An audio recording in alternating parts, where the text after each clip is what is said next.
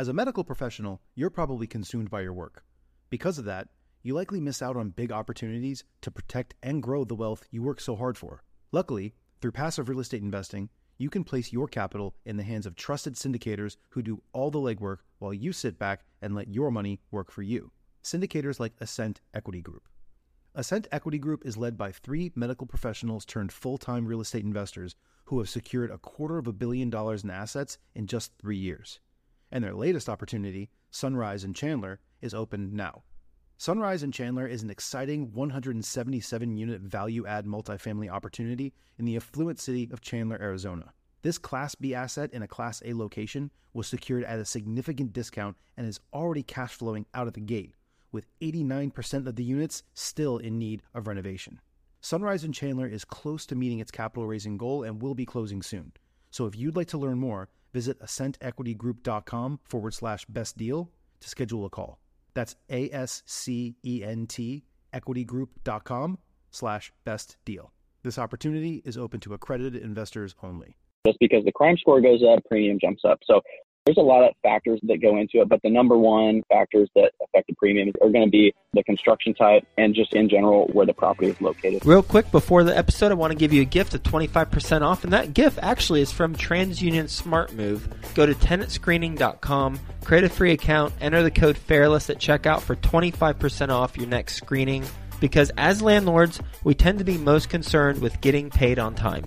You might also know that hundreds of thousands of landlords have to deal with the headaches of evicting tenants each year. Evicting a tenant can be painful, costing as much as $10,000 in court costs and legal fees, and take as long as four weeks to complete. What if there's a trusted way to help prevent the headaches of dealing with evicting a tenant? Make the smart move right from the start. Smart Move's online tenant screening solution can help you quickly understand if you're getting a reliable tenant, which will help you avoid potential problems such as non payment and evictions. For a limited time, listeners of this podcast are invited to try SmartMove tenant screening for 25% off. Here's how SmartMove can help you find your next great tenant. Make a more informed decision with SmartMove's proprietary credit score built specifically for tenant screening, which predicts evictions 15% better than a typical credit score. Reduce non-payment risk with SmartMove's Income Insights report, which enables you to analyze the applicant's income within minutes and determine if additional income verification is needed. Get critical information quickly with a full credit report, criminal background, and eviction history report.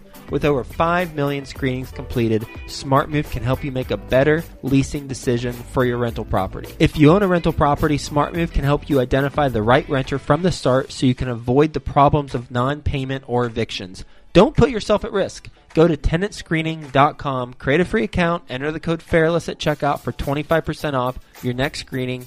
With TransUnion Smart Move, you'll get great reports, great convenience, great tenants. Best ever listeners, how you doing? Welcome to the best real estate investing advice ever show. I'm Joe Fairless. This is the world's longest running daily real estate investing podcast. We only talk about the best advice ever. We don't get into any of that fluffy stuff with us today. Jake, Stacy, how you doing, Jake?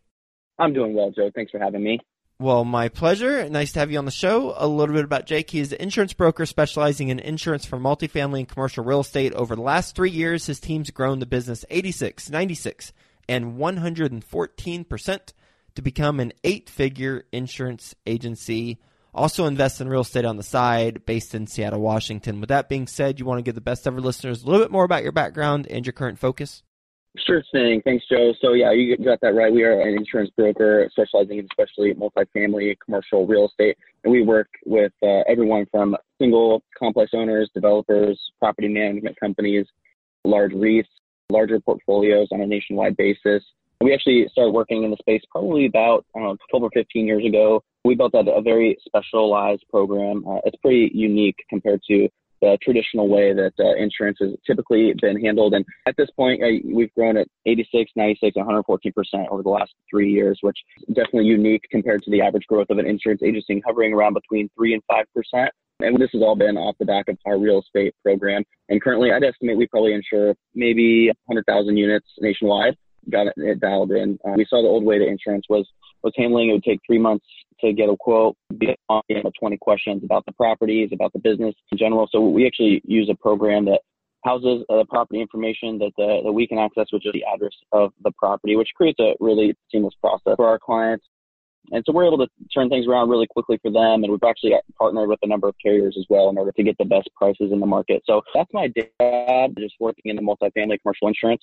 And then on the side, I actually just recently started doing that real estate investing on my own. Obviously, a lot of real estate investors are my clients. So just loving that space. I was like, you know, I should just do this too. I see what you guys are doing and I want to be involved in that too. So I actually started real estate investing on the side. And uh, my wife and I recently bought a uh, three bedroom house and we're, we're kind of house hacking right now. We bought a three bedroom house with a, an 1100 square foot basement with its own, own entrance. So it's like one of those walkout styles. So, so we're currently finishing that and it'll be a, a pretty sweet deal both from the, the income potential that we'll have in the market that we're in. There's less than a 1% vacancy on rental properties and the rents continue to rise. And there's also a pretty significant equity potential on the property as well. We've got a pretty sweet deal on it. So yeah, that's what we're doing on, on the side. And I've actually recently just kind of gone all in into real estate investing and I've actually secured a couple partners that want to work with me, a couple from a financial standpoint. And then one guy actually recently approached me and was like, Hey, I want to do all your rehab work. I grew up flipping houses with my dad and uh, I've got a little bit of money set aside. So I want to partner with you hopefully invest with you, and then I, would like to just do the work for you. So I think that'll be a pretty symbiotic uh, relationship as well. So that's a little bit about myself, in a little bit more detail, and the, the real estate investing we get to do.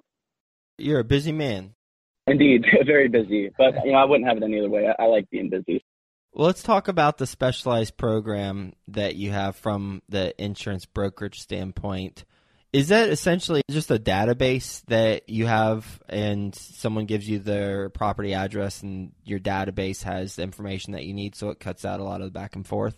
Yeah, exactly. So typically how it was historically done was the insurance broker would send their client an application and it'd be anywhere between probably five, ten pages just asking details about the, the property specs, you know, year built, square footage, vacancy, the rents, everything like that. And so we actually, uh, over the last 15 years, we use a program that not only has public property information, but we also buy a lot of information that we use too. So yeah, exactly. With the, just the address, I can pull all the underwriting information that I would need, everything from crime score, construction type, tenants for commercial buildings, average rents for that area, pictures, the recent sale, the entity that owns the property, everything like that. And so that, that really cuts out a lot of back and forth which is really helpful for our clients. I'm sure you're controlling what 510 million of multifamily right now. I'm, I'm, sure you're busy. You probably don't have time to, to go back and forth on every single property you own just to get the insurance done for it. So that's one thing that's really catapulted our growth is just uh, taking all the work off our clients' hands and just putting it on, on, our team. So we've got a pretty robust team that just mines for the data that we, that we need for the, the properties and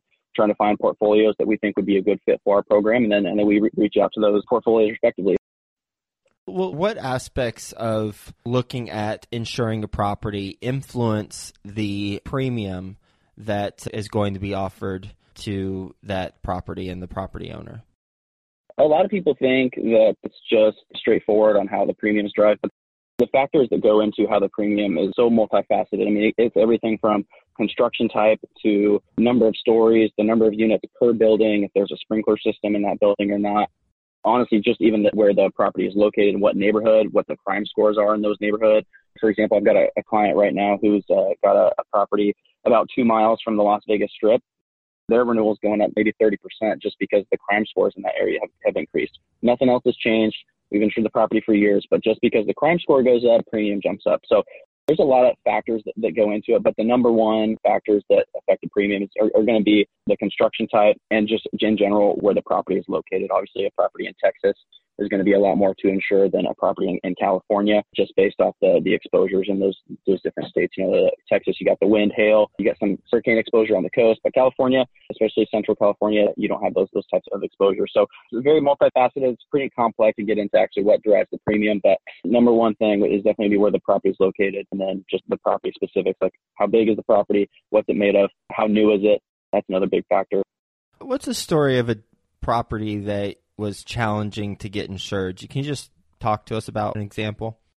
Yeah, it's getting harder and harder for specifically in, in general. The, the market as a whole is just getting tighter. Uh, not not yet from a pricing standpoint. Prices are still pretty soft, but underwriting guidelines are tightening up a lot, and so it's getting increasingly difficult to insure properties that are older than between 1980 and 1990. When you get older than 1980, especially, it's very difficult to place the insurance for them. I had a client in Southern California just buy a, one was 1953, one was 1950. It was like a small like pizzeria and the one small apartment complex. And that was very difficult because the property didn't, didn't look great from the outside, but it was a well performing property. Had never had any claims or anything like that. It was updated fairly well, but just because of the age of the building, it was difficult to place the insurance for. We've got a pretty close feel on the marketplace as a whole, so we know how to direct those properties into the correct carrier. And typically, those carriers, we write so much business with them that they're able to kind of give us good prices considering the, the aspects of those properties. And that's one recent example that I just was going through last week is a, a client's 1950s property that didn't look great on the outside, but had good bones and ended up going through with, with the purchase. And we were able to find a pretty competitive rate for him just by knowing the marketplace. Older than 1980, a lot of the best ever listeners, I imagine, are thinking, oh, that's that's like 90% of the properties where I live, especially in the Midwest. Yeah, I know in Texas, not so much. A lot of stuff's new, but in the Midwest and the Northeast, you got properties built in the 1800s and early 1900s. Maybe not large multifamily ones, but still, you, you got a lot of properties that age. So I don't even know what the question is. That's just an observation. Any thoughts on that? Yeah, something that has become very difficult to navigate with our clients. I mean, because uh, by and large, most of the properties are older than 1980, probably nationwide on an average basis. And one thing that you have to take in consideration for best ever listeners that are looking to buy those properties is has the property been updated? The big things are is the roof more than 30 years old? An insurance company is not going to want to write it if it's older than 30 years old. Has the wiring been updated? Does it have the copper or aluminum wiring, the knob and tube, and the electrical panels that it has? Does it have the Federal Pacific and the Zinsco panels? Those were faulty from the start. So those are the big things that they're going to look at. So if the property's been updated and it's older than 1980, you're okay. But you, you definitely want to pay attention to the update information that, that maybe the potential seller has on file or has gone through a major rehab. Very helpful. Thank you for elaborating on that.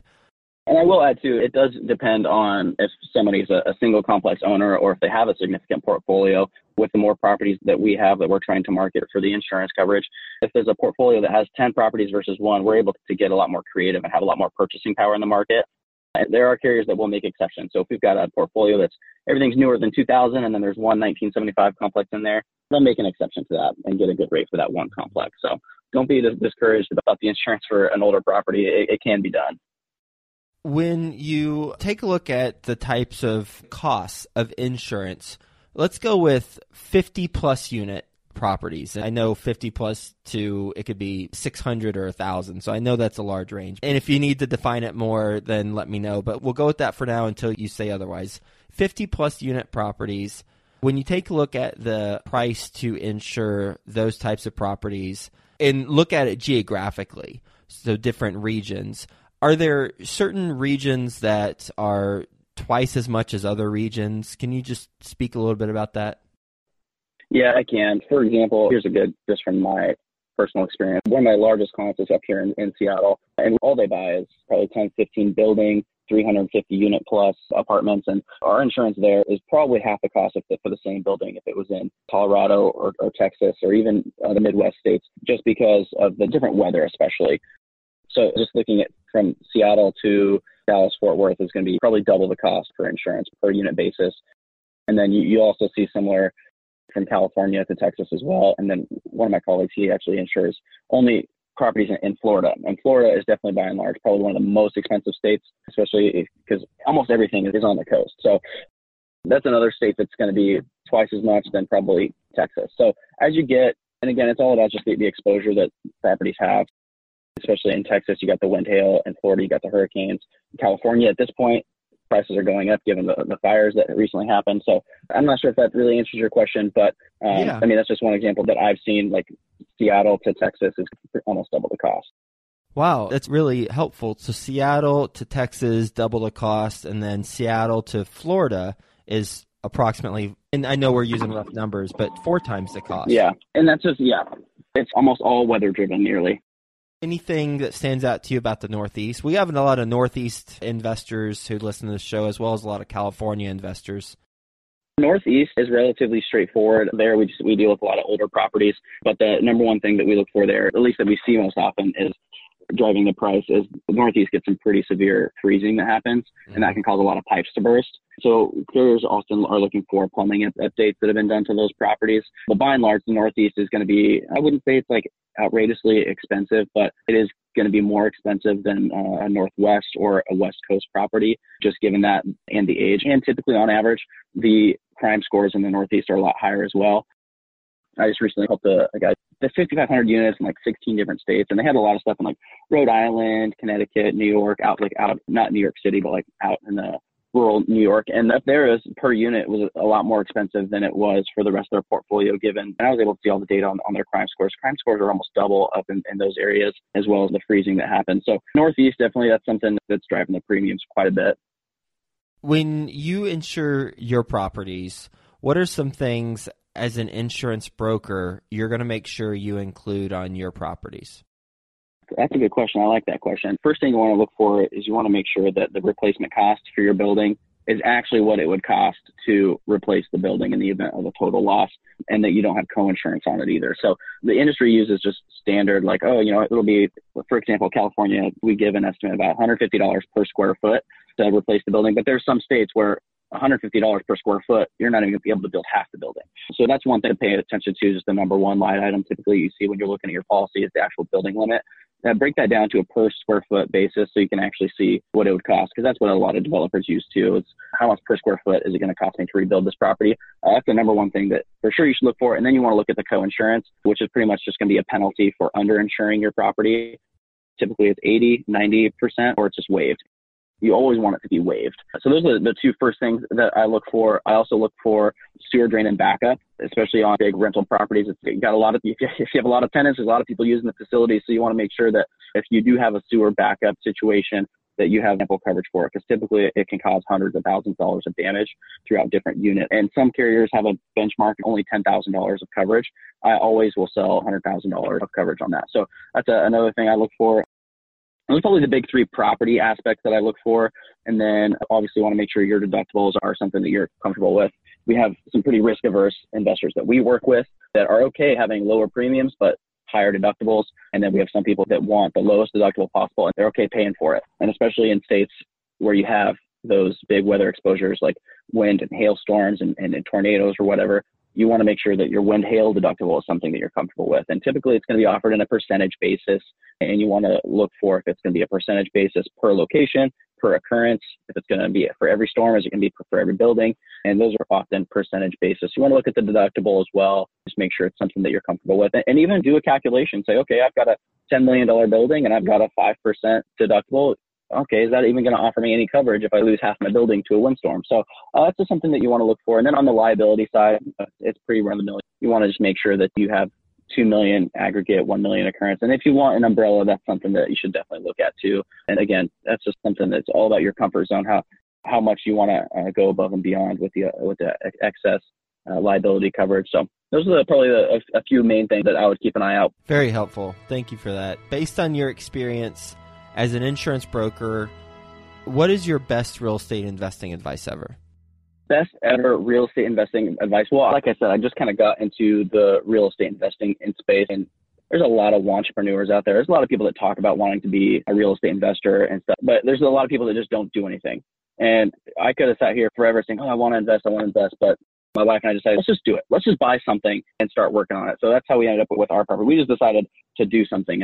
So one piece of advice, just do something. Have a, have a property worth buying. Take the risk. Just do it. It's going to be scary. It's going to be easy to talk yourself out of it, but just go for it. And even if it crashes and burns, you learn from it. And then the second thing I, I would say is, is just network. When my wife and I started to actually network and starting to talk to people and actually put words to our ideas of achieving financial success in real estate, we were able to make all these partnerships with people that knew what we wanted and were willing to help us get there. So number one, just do something. Number two, you got to network. You got to meet people, and then you just got to have a, close knit network that you can bounce ideas off of.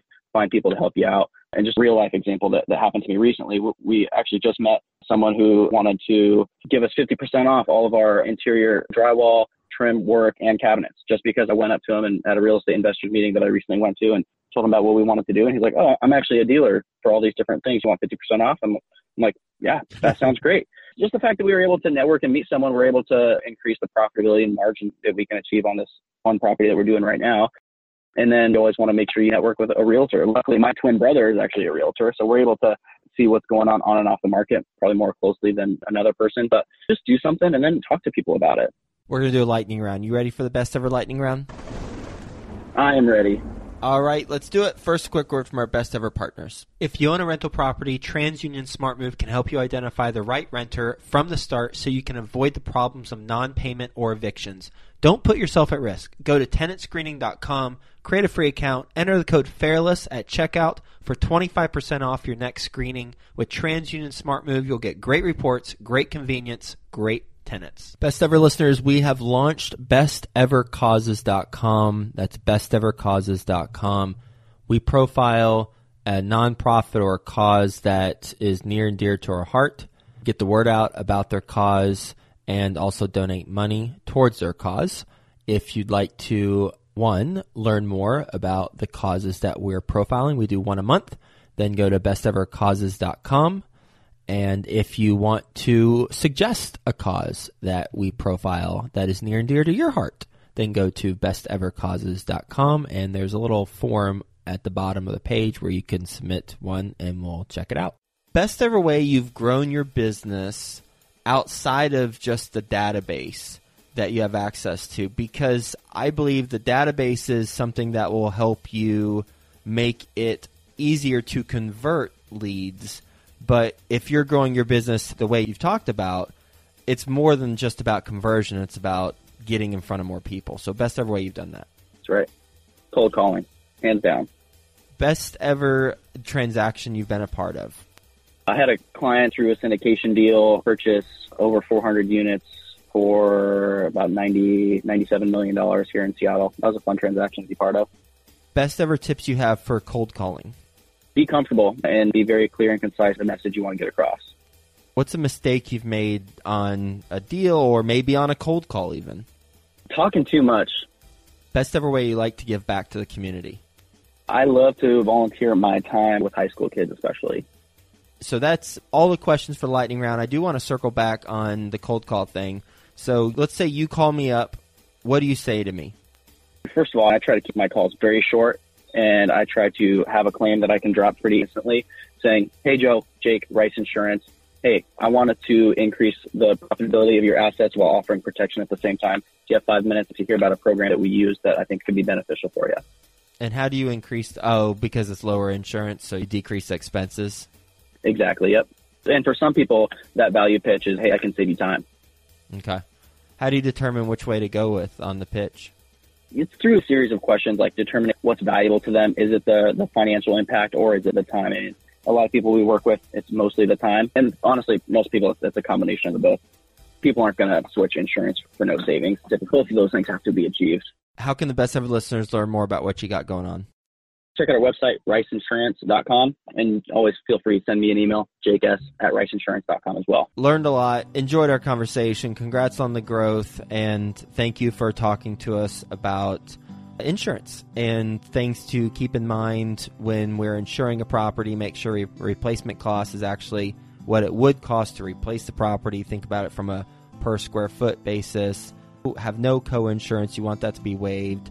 You want to make sure you have sewer drain and backup coverage. You like to have at least 100k. Make sure you're comfortable with the deductible, and also from the liability side, have two million aggregate, one million per occurrence. And obviously, those variables might change based on the property and your comfort level as an investor. But generally speaking, that's what you look for. So thanks again for being on the show. Hope you have a best ever day. We'll talk to you soon. Thank you, Joe. Best ever listeners, we have launched bestevercauses.com. That's bestevercauses.com. We profile a nonprofit or a cause that is near and dear to our heart, get the word out about their cause, and also donate money towards their cause. If you'd like to, one, learn more about the causes that we're profiling, we do one a month, then go to bestevercauses.com. And if you want to suggest a cause that we profile that is near and dear to your heart, then go to bestevercauses.com and there's a little form at the bottom of the page where you can submit one and we'll check it out.